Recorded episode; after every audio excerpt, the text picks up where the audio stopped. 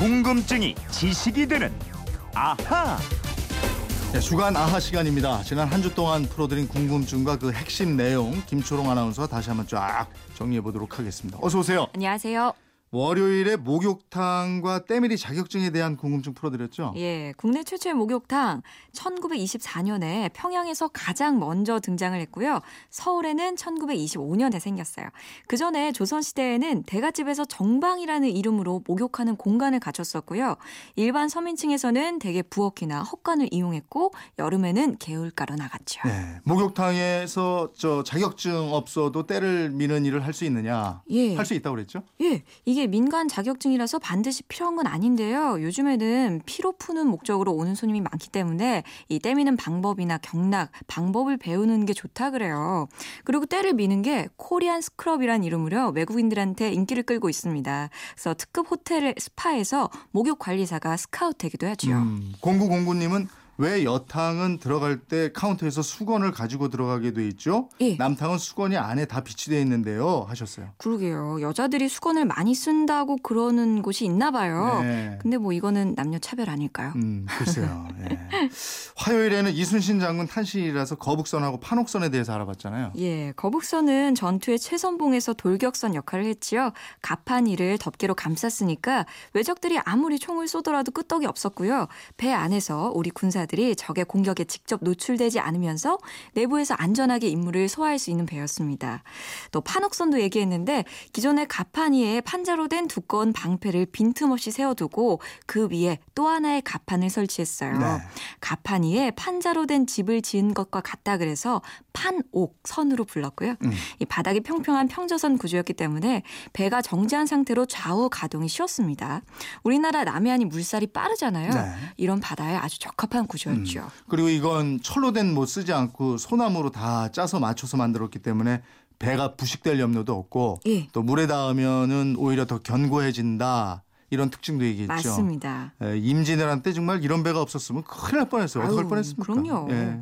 수요일에는 차의 종류에 대해서 알아봤는데 예. 크게 여섯 가지가 있다고 그랬죠. 예, 여섯 가지로 나뉘는데요. 찻잎의 발효 정도에 따라 나뉩니다. 발효가 안 된 차가 녹차고요. 가장 많이 마시는 차죠.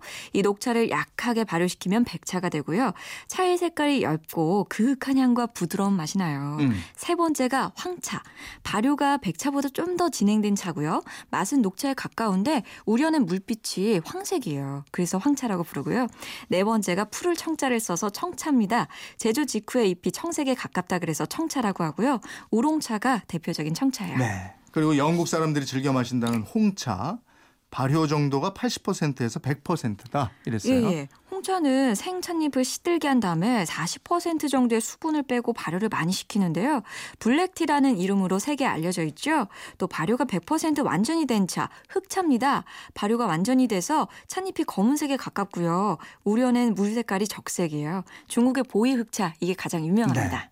목요일에는 비행기에서 술 마시면 빨리 취하느냐 이거였는데 결론부터 얘기하면 아니다. 과학적 근거 없다 이랬죠. 맞아요. 비행기 내 기내 압력이 이 해발 2,400m에서 숨 쉬는 정도로 맞춰져 있어서 산소가 적은 편인데요. 그래서 술을 마시면 더 취한 것처럼 느껴집니다. 근데 느낌일 뿐이에요. 승객들이 기내에서 제공되는 공짜 술을 덜 마시게 하려고 항공사가 꾸며낸 말이 아니냐. 음. 이런 얘기가 있었고요. 또 비행기 종류가 A로 시작하면 유럽계인 에어버스가 만든 거고 B로 시작하면 미국 보잉사가 제작한 비행기고요.